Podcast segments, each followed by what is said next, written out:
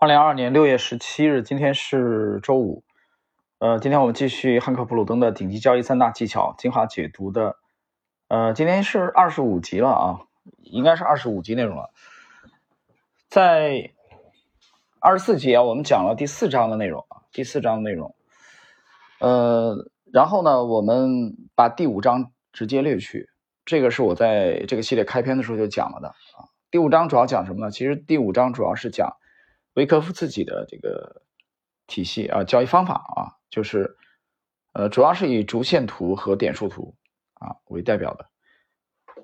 呃，包括他讲了一个这个收集和派发的呃图表啊，在第五章当中，第五章内容我直接略去。呃，一个最主要的原因是由于呃这两个图。啊，主线图和点数图，我没说不重要啊，没说不重要。但是在整个这个系列开篇，你去听第一集嘛，对吧？去听啊，第一集我都讲的很清楚，这部内容我们不讲的。呃，有兴趣的朋友自己去阅读去参考。就这里头的内容啊，那除非是有一种场合，比如有一天啊，那我们愿意这个去去当面交流，可能谈到模型的这个呃内容的时候啊。或者，也许我们可能可能聊聊一聊这个，在愿意的情况下，那不愿意，那就不用提问啊，你不用问问了也是多余的。这部内容略去以后，我们今天直接进入第六章。第六章呢是威科夫技术分析和投机方法。然后我们来看啊，第六章的内容，威科夫方法是一种技术分析判断方法啊，这是。我手里这个版本啊，手头这个 PDF 版的第一百二十二页，第二个自然段。虽然第六章啊，虽然微库方法本身并不是机械系统，但是使用以下三个概念可以系统地找到高回报、低风险的交易机会。一、三个基本原理啊，等会儿我马上要讲，是今天的重点啊。第二，九个典型的买入检验点和九个典型的卖出检验点。第三，威科夫收集和派发图表。呃，然后它附图有一个图六点一啊，有一个威科夫的收集和派发的图表，大家打开的话，其实能看到啊。它的这个我们不多讲了吧？啊，这个图表不用再多讲了。关于这个图表的理解，微科夫收集和派发图表理解，大家可以去参考一下这个呃喜马的半不红实战精讲系列里边，我有一个一到十集，那是非常经典的那个一到十集里边，我讲了五个阶段。啊，就是前一到九个密码是纯图表的，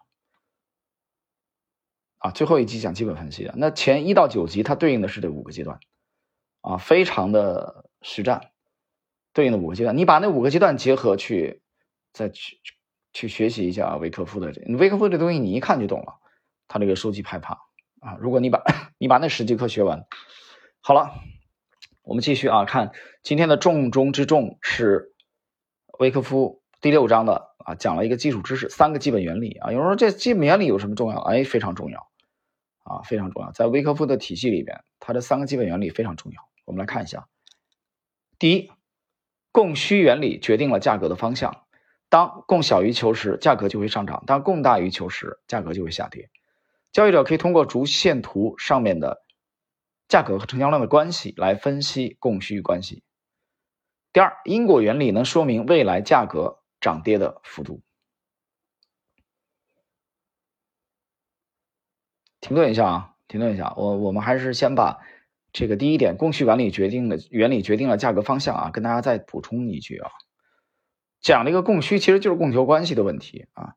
我在前两集曾经提到过，威科夫的这个这个门派啊，他非常看重供供需原理的。这个供需原理，其实威廉奥尼尔在他的著作当中不止一次的提到。啊，不止一次的提到，就这个这个门派啊，这图表派啊，他特别看重这一点，供求关系。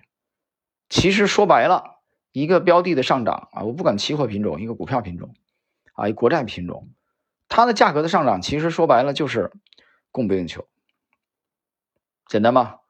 就是我抛开基本面的这个驱动的因素啊，什么报表增长啊，对吧？行业景气度提升，这都扯，这都属于扯淡，这在图表派面前都属于扯淡。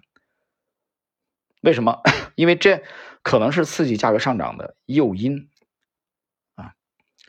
但是推动的原动力是什么？就这原动力的这个这个原理是什么啊？原理上涨的原理是什么啊？推动是靠资金推动啊，原理就是供求关系，对吧？供大于求就下跌，供不应求就上涨，很简单。所以这它它的信条。所以第一是供求关系啊，它的这个翻译的讲的是供需原理，我觉得翻译成供求关系大家更容易理解。第二，刚才谈了因果原理，能说明未来价格涨跌的幅度啊。我们看有因必有果，在横盘震荡的市场筹码被收集或被派发的过程，就是这个原理在起作用，并且能说明突破横盘震荡的市场以后行情的大小。可以用点数图来分析原因并预测结果。说到这儿啊，他讲的是横盘震荡的阶段啊，这个他这个阶段是筹码被收集或派发的啊，这个原理在起作用。但同时，哎，他说还可以说明这个突破以后啊，它的行情的这个幅度啊、规模，对吧？涨跌涨或者跌的幅度或者规模很有意思。这是维科夫的第二点因果原理，他他讲的是因果原理啊。谈到这儿，我我多说一句啊。其实，在实战当中，关于关于模型这一块的时候，平时我们实战的时候也是存在这个问题，就是啊，你比如说啊，比如说之前的啊，我们这个元器件的龙头，当时我们预估它上涨幅度的时候，有人说，哎，这这是怎么预判的呀？很有意思啊，这算命吗？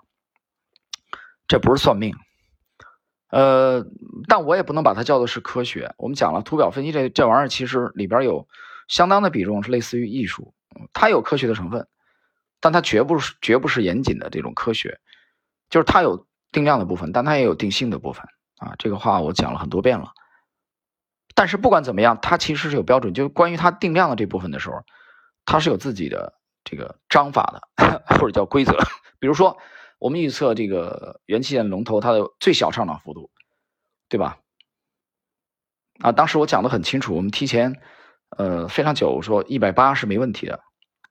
啊，一百八是没问题的，而且指的是年内，对吧？结果呢？啊，结果都两百五都突破了，对吧？一百八很轻松的就到了。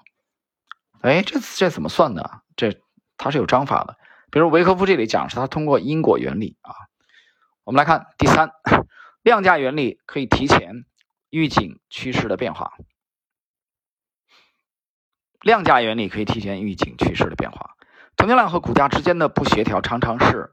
趋势发生改变的信号，维克夫悲观呃乐观指数是一种能量潮指标，它可以帮助确认收集和派发的过程，也就因此也就算出了因啊原因的因，这三个原理合在一起就能看见综合人在干什么。因果原理说明了综合人想干什么，供需原理能说明综合人往哪个方向推动价格啊，就供求原理，那 到底是往涨的方向推动还是往跌的方向推动，对吧？量价原理，第三，发现的背离或者不协调，能够预测横盘震荡以后行情的方向，对吧？横盘以后怎么发展？有时候我我不清楚啊。你这玩意儿横盘以后怎么？很简单，横盘以后它就两个可能性嘛，对吧？横盘突破以后就两个，要么上，要么下，就要么涨，要么跌，简单吗？这个并不复杂。那么量价原理通过什么来这个预估后期的？涨或者跌呢？实际上它是通过背离啊。这里有一句话很重要，大家学习的时候啊要要注意。所以这是 我们今天比较重要一个内容啊。第二十五集它的三个基本原理啊，维克夫这个体系里面的三个基本原理，一个是供需原理啊，一个是因果原理，一个是量价原理啊。然后接下来呢，他又谈到了一个九点啊，九个典型的买入检验点和九个典型的卖出检验点，这很有意思。他这九个点啊，就是它是两套嘛，一个买一个卖嘛，对吧？有九个点来检验，而且他这里边著作啊，我我是解读，我再讲一遍啊，就这部内容我也是，我们就把它 点题给它点一下，它要害在哪儿，不去逐字逐句的去啊去把它读一遍了，没有意义。它的要害在哪儿？我跟你讲讲一下啊，就比如精讲一样，它这九个买点或者卖点，实际上它要求是完全达标，懂吧？你符合六个七个都不行，它必须得九个吻合，这是这个文中的原话啊。作者普鲁登的原话，大家可以去看一下啊，他对维克的维克夫的解读。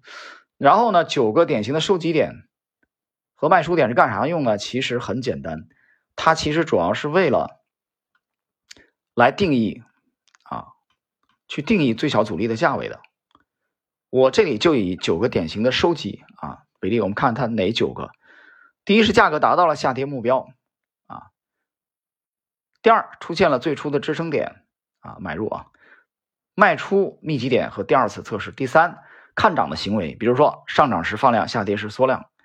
第四向下的步调被打破了，什么叫步调？节奏就是节奏。第五支撑点 越来越高，第六顶部越来越高。第七股票比整体市场强。对吧？什么叫整体市场？指数啊。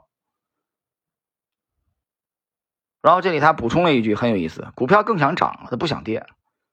什么叫更想涨不想跌呢？这个你要自己琢磨了。第八，形成了底部形态。第九，可能的上涨利润至少是止损的三倍。啊，这是他描述的九个典型的收集啊检验点。他有九个派发的检验点，这个与此类似啊，我就不再。这个不再一一解读，然后他还举了个例子啊，举了一个商业银行啊，美美股的这个商业银行的啊这个案例。那么我们这里对他这个商业银行的案例也不做不做展开啊。然后这里接下来本书的一百二十七页啊，他提到了。股票作手回忆录再一次提到了股票作手回忆录当中有一段话，啊，这段话也比较重要，大家可以去认真阅读参考一下。就本书的一百二十七页，啊，普鲁登的啊这个著作里边，把这个这段话直接给摘录了啊，他直接给摘录出来了。好了，呃，我们小结一下啊，今天二十五集我们主要是讲了它的这个三个基本原理，一个供需的原理。一个因果原理，一个量价原理啊，这个是维科夫的 原创啊。然后讲到了一个九个 这个搜集的检验点和九个卖出的检验点，只不过搜集的九个和卖出呃派发的九个我没有去展开啊，我也没有按他的原文的这个一字不落的去给他读一遍，那没有意义。我把它的精髓提炼出来了啊，这精髓我刚才讲了，我们这里再拎一下啊。九个点是干什么的？这两组九个点干什么呢？它其其实就是为了更好的定义这个阻力最小的啊价位，为了达到这个目的。比如说，那你这儿为啥不展开？很简单，我跟你说一句话，这是我们今天这句这个节目的也是精华的部分，我们放到最后啊。有人听节目很有意思啊，他不听完，那有时候可能更紧要的话就在最后的啊节目截止之前的最后一句话。这九个点为什么不讲？一个最主要的原因就在于太复杂，这个是我整个这个系列开篇的第一集，你去听整个为呃我们这个普鲁登的三大交易的第一集，我讲的很清楚，太繁琐了，就是太繁琐了啊！我还是用吃饭做比方啊，饮食男女人之大欲嘛，这这玩意儿都懂。那么，就比如你请客吃饭，这菜太多了，你懂吗？不用那么多菜。啊，你出于客气，可以的。你摆一桌，就俩人，对吧？宾主两位，弄了一桌菜。你你这是吃饭还是谈判呢？你要谈判，你可以这么弄。你吃饭根本不用这个。我经常说，俩人的话，四菜一汤可以，挺好。就我们这年龄都人到中年了，你四菜一汤都能吃完吗？我看也未必，对吧？你也不能太惨啊，你不弄一个菜，俩人一个汤吃啊，太惨了，那旧社会啊，对吧？就是四菜一汤是足够了，对两个人啊朋友之间这种聚会可以了，够了。你还弄几个？你再弄多都是都是多余的，对谁多余的？对你的消化系统都是多余的，是不是？想想这道理。所以拐过头来说，这九个检验的这个搜集的检验点和九个派发的检验点，其实是呃，我直接说啊，可能对大师有点不敬，这个不够。不够极简，不够简练。当然有人说，那他不通过九四，他能测试吗？对，对，维科夫的这个一八八五年出生的大师啊，他在他主要活跃在这个十九世纪啊，他中叶他的交易的时间，你去看。但是你记住，技术分析在不断的进步，对吧？我们生活水平提高，那时候没网络，对吧？没有大数据，是吧？没有这个软件，对吧？现在都有，所以技术发展到现在，虽然说有人说你不是说太阳底下没有新鲜的事儿，对，你别着急，有一些东西是没变的，但是在技术方面的确在提升，就是往哪个方向提升，在往极简。极从极简的角度来说，这九个点的验证其实不需要这么复杂，所以这是我把它今天这一节内容直接略过，就把里边的这个干最干的东西拎出来，跟大家讲一下。好了，时间关系，我们今天的二十五集内容就到这里。